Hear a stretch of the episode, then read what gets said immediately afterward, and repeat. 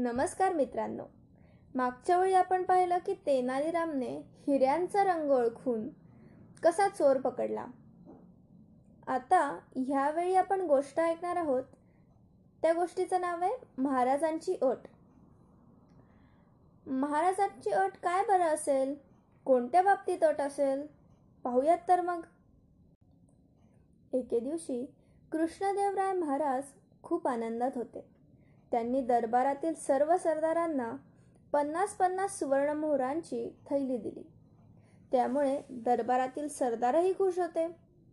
इतक्यात राजा म्हणाला एका आठवड्याभरातच तुम्हा सर्वांना या मोहरा खर्च करायच्या आहेत. या आठवड्याच्या शेवटी तुम्ही या मोहरांनी काय काय खर्च केले हे सांगावे लागेल. पण एक अट आहे. या मोहरा खर्च करतेवेळी तुम्ही माझा चेहरा पाहायला पाहिजे. बाजारहाट करण्यासाठी सर्व सरदार मोठ्या हौसेने बाजारात गेले.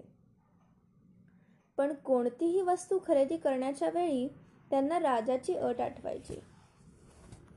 सरदारांना वाटायचे की यावेळेस बाजारात राजाचा चेहरा कुठून पाहणार?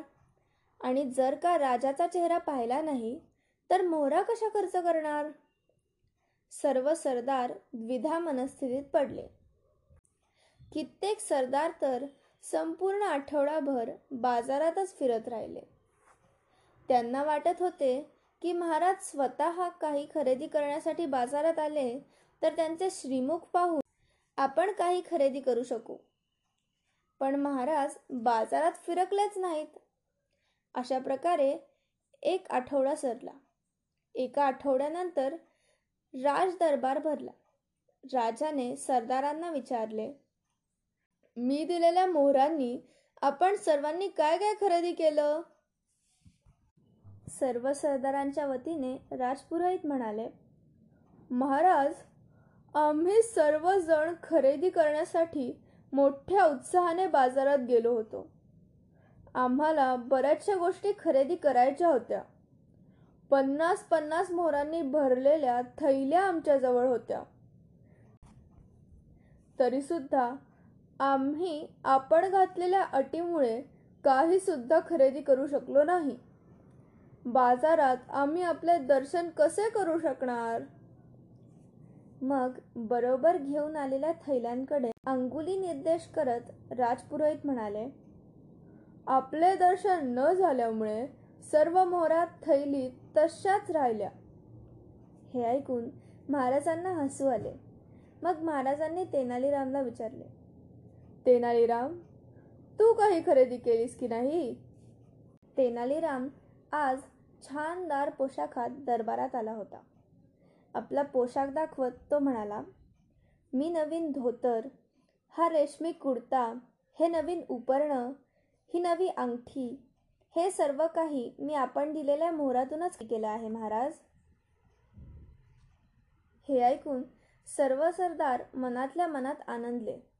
महाराजांचा चेहरा न पाहता तेनालीरामने सर्व मोहऱ्या खर्च केल्या आणि महाराजांच्या अटीचा भंग केला. त्यामुळे आता तेनालीरामला नक्कीच कडक शिक्षा मिळेल. राजाने मोठ्या आवाजात तेनालीरामला विचारले पण तेनालीराम ही सर्व खरेदी तू माझा चेहरा न पाहताच केलीस. माझ्या अटीचं काय झालं? माझी अट विसरलाच वाटतं? तेनालीराम शांतपणे म्हणाला महाराज मी एक एक मोहोर आपला चेहरा पाहिल्यानंतरच खर्च केली आहे. महाराजांनी डोळे वटारत विचारले ते कसं काय?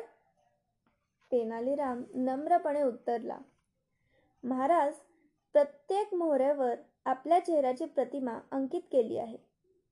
हे बहुधा आपण विसरला आहात वाटतं. ओह! असा उद्गार नकळत महाराजांच्या तोंडातून निघाला आणि ते स्मितहास्य करू लागले. या प्रकारामुळे सर्व सरदारांच्या माना शर्मेने खाली झुकल्या. हे सांगणे ना लगे. मस्त होती की नाही गोष्ट? या गोष्टीने आपल्याला असा बोध मिळतो की आपण सगळ्या गोष्टींचं नीट निरीक्षण केलं पाहिजे. तरच आपल्याला कळतं. पुढच्या वेळी आपण दोन फूट धूर नावाची गोष्ट ऐकणार आहोत. आता दोन फूट धूर म्हणजे काय? तर महाराजांनी तेनालीरामकडे दोन फूट धूर मागितलाय. आता तो कसा देणार? धूर थोडीदा मोजता येतो. बघूयात तर मग पुढच्या गोष्टीत. तेनालीराम कसा देतोय दोन फूट धूर? महाराजांना. चला तर मग. Bye bye friends bye